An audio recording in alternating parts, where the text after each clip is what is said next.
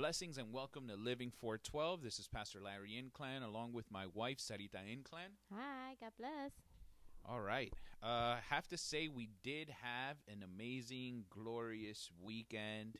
Uh, we had our wonderful uh, Christmas service. Um, slash cel- celebration. slash celebration, sock exchange. Um, it was just a lot of fun. hmm Um, and then after that, at uh, 4 p.m., we had a dinner with uh, our group that we've been slowly uh, putting together with the Lord's guidance. And um, it's a worship group from different uh, congregations. And we just get together, we worship.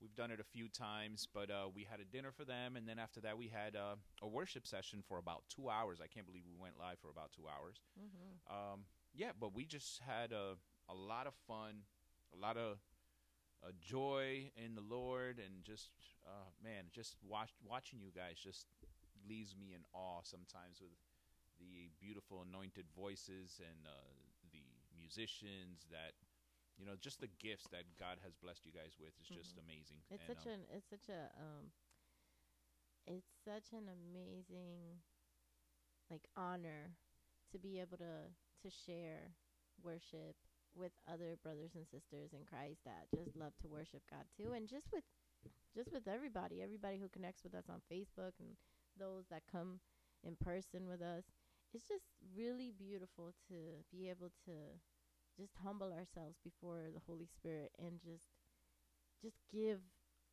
all that we have through Yeah. the worship. And it, it's just that's what it is really. It's nothing no one's trying to be perfect no one's trying to be professional no one's trying to be great amazing awesome blah blah blah like you know just have some fun in the Lord. i don't mean to sound so um so uh basic about it but it's just that's the realness of it it's just so raw and, and uncut. Yeah. yeah, it's so raw and so uh, carefree. And Yeah, I, I th- think that it's that freedom of worship, Yes, you know, that where it doesn't, it, it- there's no stage where you're No. standing as your pulpit, yeah, um, where it doesn't matter what congregation you are part of, you are just part of the family here, and um, I think that's the beautiful thing, and and yeah. I There's pray. like no title, no label, Yeah. just free. And I I, just love pray that. that, everybody Yeah. keeps just letting loose and enjoying and Mhm. just sing for the Lord. You, you, God bless you with a beautiful voice. Just come have some fun and bless others. But yes. Yeah, that was that was really really good. Mhm. So, without taking too much more of, of your time, I want to enjoy the the next few minutes that we have with you to share with uh, with everyone listening, whether it's through the airwaves on, on the radio or if it's through our podcast, Living 412, that um, there was a few scriptures that we read. We just uh, once again did a uh, chapter off of the book of Luke uh, with Sister Carrie Holmes from Pennsylvania, and it was it was an awesome time sharing with her and uh, exchanging thoughts, ideas, and what the Lord um, basically has given each one. But we spoke about the parable of the talents. Oh, I'm sorry, not the talents, the tenants Yeah. right? Of the tenants, which is a parable that's often, at least for me, I feel that it's often overlooked. It's not something that you hear preachers, you know, speaking of as often as you hear about um, the parable of. Um, well, I won't even get into it, but you just don't hear it so much Mm-hmm. and um, I just love the way that Jesus paints this picture of the tenants, and you could find it in the book of Luke, chapter twenty, and we'll look at verse nine. And once again, you know, this is again these religious folks, the teachers of the law. They're still trying to find ways to to trap Jesus and entrap him and have him just be found guilty of something. They don't know what it is, but they keep trying everything. They they're talking about his healing on the Sabbath, about um, him flipping tables uh, in the in the temple courts. I mean, it's just one thing after another, and they keep they keep at it. So we see in in chapter 19 that is where he flips tables because they're misusing the the, the house of the Lord, the house of God, and um, in the beginning of 20, they're asking him by what what authority you do this, right? So they're challenging him. And as they go challenging him, he is replying to them with a question by saying, um, uh, asking him about John's baptism. Is it of man, of human origin, or is it from heaven? So they're trying to entrap him. He flips it on them, and they know that they can't say either one because then they're going to entrap themselves. Because if they say that it's from heaven, then they're going to say, okay, then why are you questioning me? If uh, if they say it's human, then you know it's just going to be a problem, People right? are gonna they're gonna yeah. They're going to stone him because they're going to say that uh, they're already believing in John, right? So Mhm. so they know now he flipped it on them and they're trapped. But now this is the fun part where he gets into the parable which is of really the sad tenants. because they end up they end up saying we don't know, yeah, and no, it's they, like they, because they have no choice. because they have no choice exactly. Because in their hearts they knew. exactly In their hearts they knew, but they exactly. couldn't, right? So they didn't. They chose, and I think that's that's just such an important point. So that's why I'm making sure to point it out. Mhm. They chose not to go with the truth. yeah, Ooh, very good. All right. So Right, yeah. So he says, "Well, you know what? Then I'm not going to tell you by what, what what authority either, right? so you don't want to tell me, I'm not telling you either. Bam. How Hmm. about that? so he goes on to this part. This is where we want to get into the parable of the tenants. So Mhm.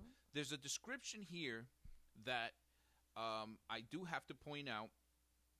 He's saying that there is a man that planted a vineyard, rented it to some farmers, and went away for a long time.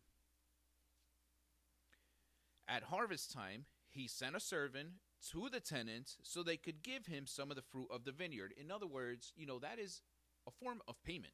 You know, there wasn't so much money exchanged. They, he wanted something, right? Mhm. So, but the tenants, what they did is they beat him and they sent him away empty handed, kind of wrong. Like, hey, this is my vineyard. We're, you're only You're renting, renting here, it. you know? Uh-huh. All right. So then he sent another servant, but that one also they beat, th- treated him shamefully, and they sent him away empty handed once again.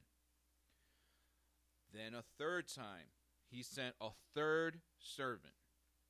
They wounded him, threw him out. It's kind of frustrating. Like, okay, what's going on here? That's three times in a row you're doing this. So then the owner of the vineyard said, What shall I do? I know. I'm going to send my son because this is the heir. This is my son. I know they're not going to disrespect my son. You know, come on. Let me send him. I'm going to go send him.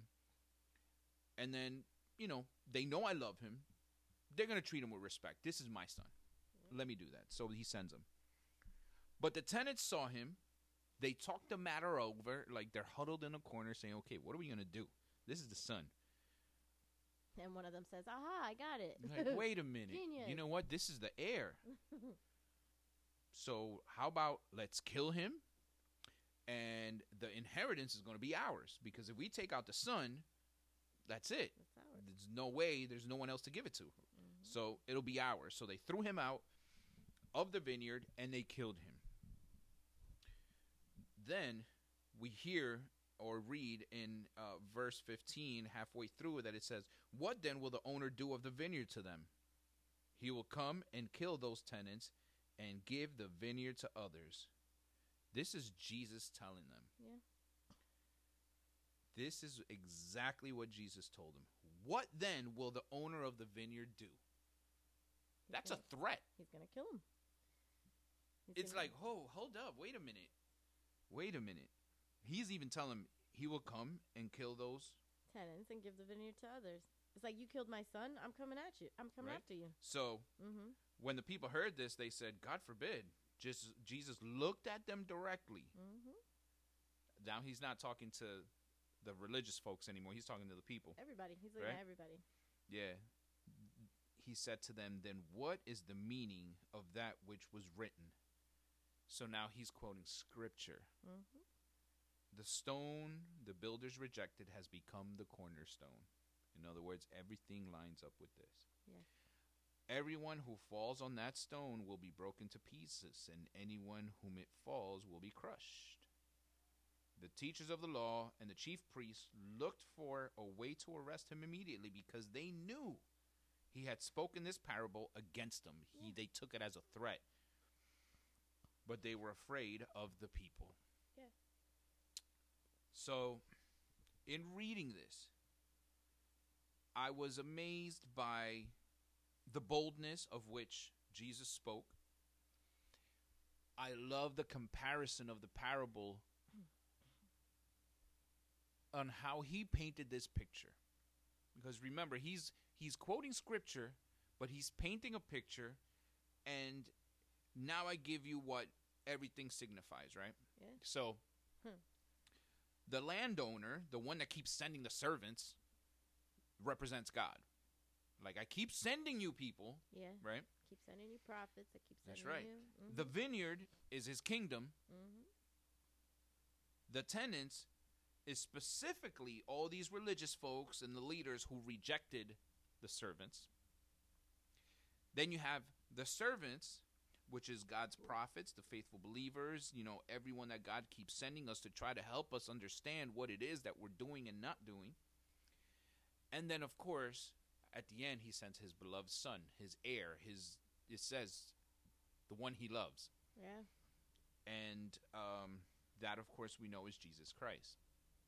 And I would even go as far as to say that the kingdom um, is not just the kingdom like heaven and earth, heaven, you know. No, this he's talking but about. I earth. would I would talk about kingdom as in like the every single thing that he creates. Yeah. Man, earth, everything, heaven, every single thing, angels, everything, that- every single thing that he has created. You know that I would go as far as to say that. Yeah, and it's um, hmm it's it's beautiful the way he painted that. Like I just, Yes. I'm Uh-huh. trying to think of how, at that moment, Jesus came with this parable, like how he painted such a beautiful picture of the vineyard, the landowner, the servants, and how he put it all You ready? together. And this is where this is what I got because I was listening to you and Carrie speak, and this is one of the things that Carrie had mentioned, and I and I got this from you guys that she had mentioned that the well, both of you actually both said it. You talked about how we go to the Word, we pray, like all those things, and we you know we listen to the Holy Spirit because the Holy Spirit reminds us of what Jesus said. So you guys kind of mentioned all those things, right? Essentially, that's what he did. This is what Jesus did. Jesus relied on the Holy Spirit. He relied on the Word of God. He relied on speaking to his Father, making sure he got the Word, uh, the you know the the the truth from his Father and his instructions from his Father. So it's like in when we are obedient and we are we submit to the Holy Spirit, when we just simply focus on Him and make sure that we take out the time to spend with God and to fill us up with the Holy Spirit, like you know all the things that the Holy Spirit has for us, then we are able to be sensitive in those kinds of moments. When when we need it the most when when someone comes to us with a question and we need to have an answer for them if we're constantly you know humbled and consecrated to the lord we are able to respond to these kinds of scenarios. And it's going to be just that because you got to remember jesus didn't always answer people right like he he wouldn't just answer them right away based on what he thought. He always was he says it himself. He says i am about my father's business. And the son does not speak anything on his Outside of his, yeah, yeah. You know you understand? So he he knew his place on earth as the son of god and knew that he could not just answer just because he just wanted to answer. He knew it had to be according to the father. And so if we always remember that whatever whatever setting we're in we have to remember that it's going to be the holy spirit that we have to rely on in every single setting. We cannot respond to people just because we think out of out of opinion. We cannot respond to people out of our own thoughts. And if you're going to respond out of your own opinion just make sure you let them know. This is my personal opinion. This is not factual. This is not what the bible says. Because you got to be real careful with that.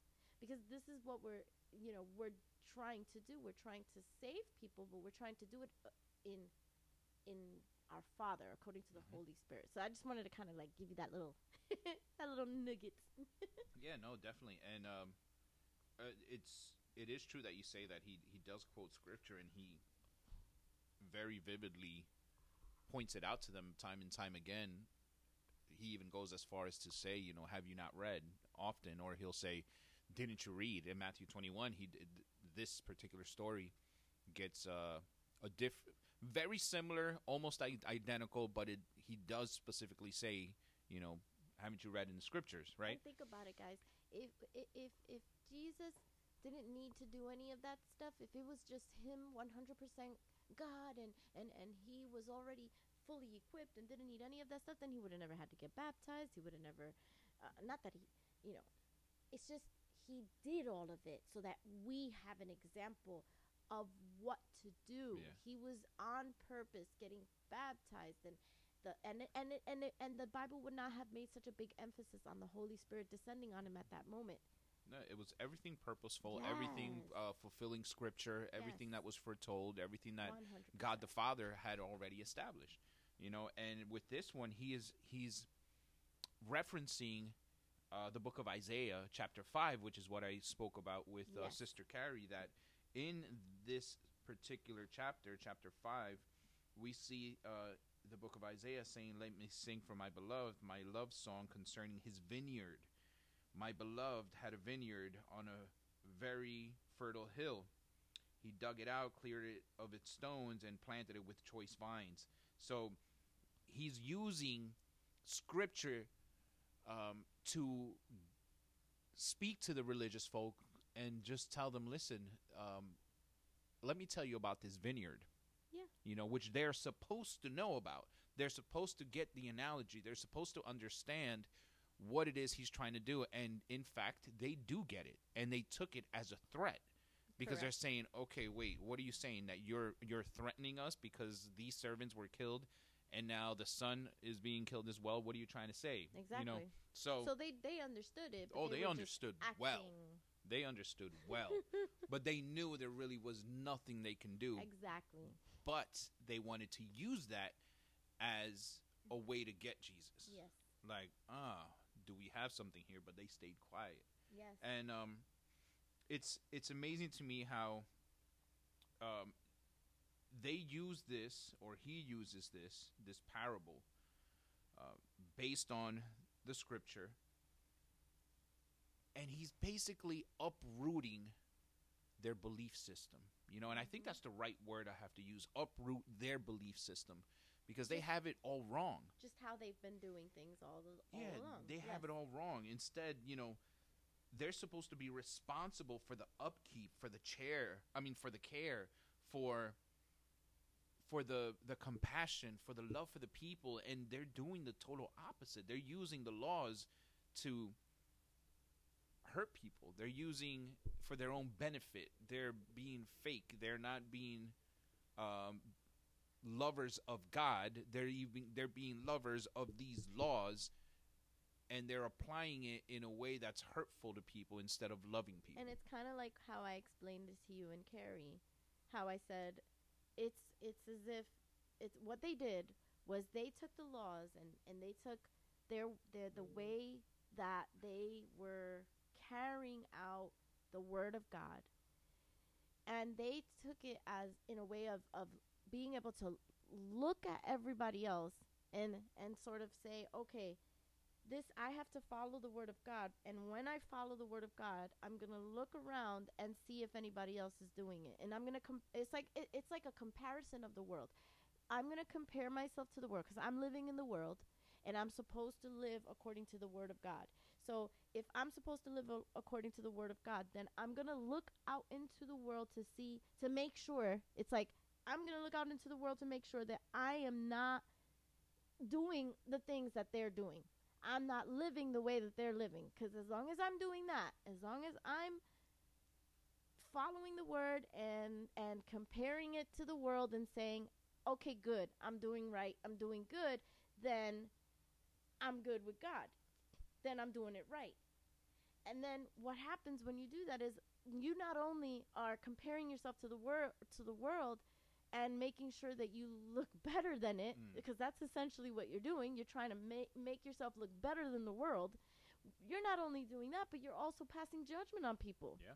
and you're gonna separate yourself from them as well because you're gonna feel as though um uh, if I look if if I get too close to you then I'm gonna look more like you and I'm trying to look opposite to you. And that uh, uh, that essentially creates a separation. And so this is what they were doing. And then Jesus comes and he's like guys I've been sending you the truth. God is, um, our Father in Mhm. heaven has been sending you the truth. He's been sending you these laws, not so that you can compare yourself to the world, but rather so you can look like me. That's all you need to do. You need to be focused and worried about looking like me and and using my heart and using my way of thinking not so that you can judge or not so that you can make sure that you don't look like the world but rather so you could just l- focus on looking like me because when you focus on looking like me you're going to be able to love like me. And when you love like me people are going to be drawn to you. They're not going to be you're not going to be pushing people away. You're not going to be passing judgment on people because you're just going they're going to be so drawn to you that they're going to come close to me. And that's the idea. And i know that you spoke about that. Yeah. Uh, in, about getting closer in parentheses, though, I have to say that does sound like a book. Love like me, exactly and using all the examples. Let me stop. Let me stop. But okay. that's the truth, but- though, because that's exactly what these what these you know people did back then. Exactly and what the the the, the preach the teachers and, and and the leaders and and just it was it was so sad how they just basically were were in other words saying we're going to follow these laws we're going to follow what God has written in his book and and and and as you go reading more and more and understanding and seeing what happens it's like they just they basically were doing that it's like a comparison against the world and they were turning away um, the people instead of loving on them. And they were missing what's it. amazing Yes. is that through this parable, Jesus is explaining and showing them God's grace. Mhm. yes He, I sent you three servants. yes You beat up my servants. You mis- uh, mistreated them. So I sent you one. You disgraced them, but I still sent you another. You mis- mistreated and disgraced that one, and I sent you another. To the point that he said, "Okay, everyone that I've sent you, you've mistreated. Let me send you my son." And did they learn? No. And Hmm. that is where the Lord is telling them, "Listen, um, I've basically done all I could. mm-hmm. I have now sent you my son. And it clearly says in this specific chapter that he looked at them directly and he asked them, What is the meaning of this? Like, do you understand what I'm saying? You know, mm-hmm. what is it? And it continues by saying that the stone the builders rejected has become the cornerstone. Everyone who falls on that stone will be broken to pieces, and anyone who falls on it will be crushed. Whom it- it Again. falls on, yeah. Again, he's quoting scriptures. And the teachers of the law and the chief priest looked for a way to arrest him immediately because they knew he had spoken of this particular parable against them. And but they were afraid of the people. They were afraid of the backlash. He knew that by sharing this parable the people would understand and have that special moment like, "Oh man, and there was nothing that these chief priests or you know leaders of the law could do they couldn't do anything about it Yeah, these aren't foolish So- people. These are people that are looking at this and they're like, "Oh snap!" He he's got 'em with they scripture. it they're- they, they've been getting it wrong this whole time. yeah and he used scripture to tell them they were wrong Mm-hmm. and that's the fulfillment of psalms 118 which you know sister carrie and i were looking at Yep. where they rejected the son the chief cornerstone the one um, in whom we basically build our life on you know and uh by looking through the prophecies of Isaiah and and reading those and comparing them to these scriptures they understand because they were studious they knew they knew that Jesus was claiming to be the son of God. They already knew and they're saying you're rejecting me. You're I am the heir of the vineyard. I am the chief cornerstone. Yeah. I am the one which everything will fall on top of, everything will be built on. I am the one. All the way going back to um, the beginning, where who should I say sent me? hmm You know, Moses, right? Yeah. Who should I say? I am. Yeah. So now he's saying, I am the cornerstone. Yeah. I am the one that you've been reading about. I'm the one that the prophets were speaking about. Mhm. I'm the one you've been believing will come, and I'm standing right in front of you. Here's the truth right in front of you, and you still do not see it. And why? Because you haven't been following the word, the law. You haven't been looking at it. You haven't been reading it the way that you're supposed to. You've been reading it, looking at the word of God. You've been reading it and looking, like I said, you're looking around you as opposed to what it says in the word of God. And I always quote it fix your eyes on things above. You're you're looking at it through the wrong lens. And when you look at it through the wrong lens you're going to get it wrong. And unfortunately this is the case for them. They got it wrong. And when when when here's God. He's trying to make things right. He's trying to help you understand. And he's giving you all these parables and he's he's quoting scripture to you not not because he wants you to stay lost or try to make you feel any less of a person but uh, he's trying to get you to wake up like the prodigal son. Hello come to. And and still it was so hard for them to get it. Still at the end of the uh, verse in verse 19 you see that there's they they they still decided we gotta we gotta do something about this we gotta find a way to arrest him so it's like still even after he said all that Yeah. And and the and crazy it's part a shame that's what happens to us as christians Yeah, and the crazy crazy part is by him saying I am the cornerstone, everything is built off of me. I, I am the foundation. And then if you go back to the book of John, chapter 1, verse 1, in the beginning was the word and the word was with God and he's saying it's been me all along. yes exactly Since the beginning. Yes. And you still reject. Yes. And you still um just not get it. And he's referencing Psalms 118, you know, where it says the stone builders rejected uh, the stone the builders rejected has come has become the cornerstone. The Lord has done this and it is marvelous in our eyes. So going back to the vineyard, combining it with the cornerstone, the vineyard is the field, the vineyard is the world, the vineyard is our hearts, the vineyard is uh, the kingdom.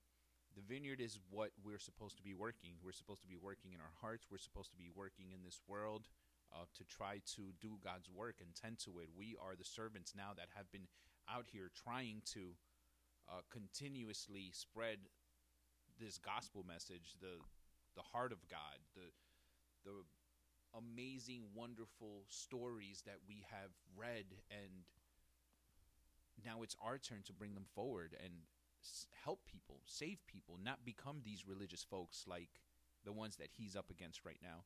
We oftentimes tend to become those religious folks and we single out people and we don't love on them, we don't care for them, we don't give them the the sight of Jesus that they need to get, you know, that joy, that peace, that love, unconditional regardless of their situation. And the Lord's just reminding us today there's a, a vineyard that we need to tend to, that we need to work, that we need to continuously be uh, digging up the stones out of. You know, we need to care for it, prune it, nurture it, water it. And uh, it's Lis- our job, it's our duty. Listen, these are chief priests, teachers of the law, elders. They all were studious of the Word of God.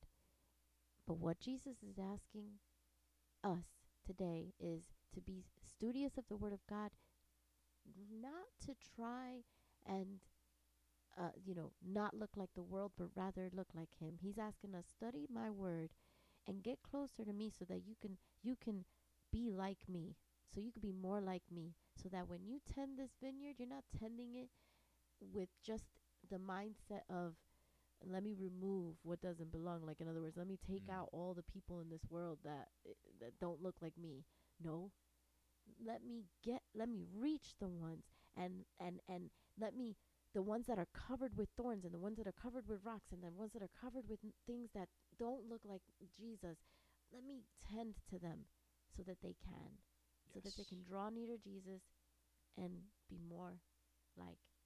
Amen, amen. And with that, we will close, leave you with one last verse in Psalms 118 after you read the cornerstone.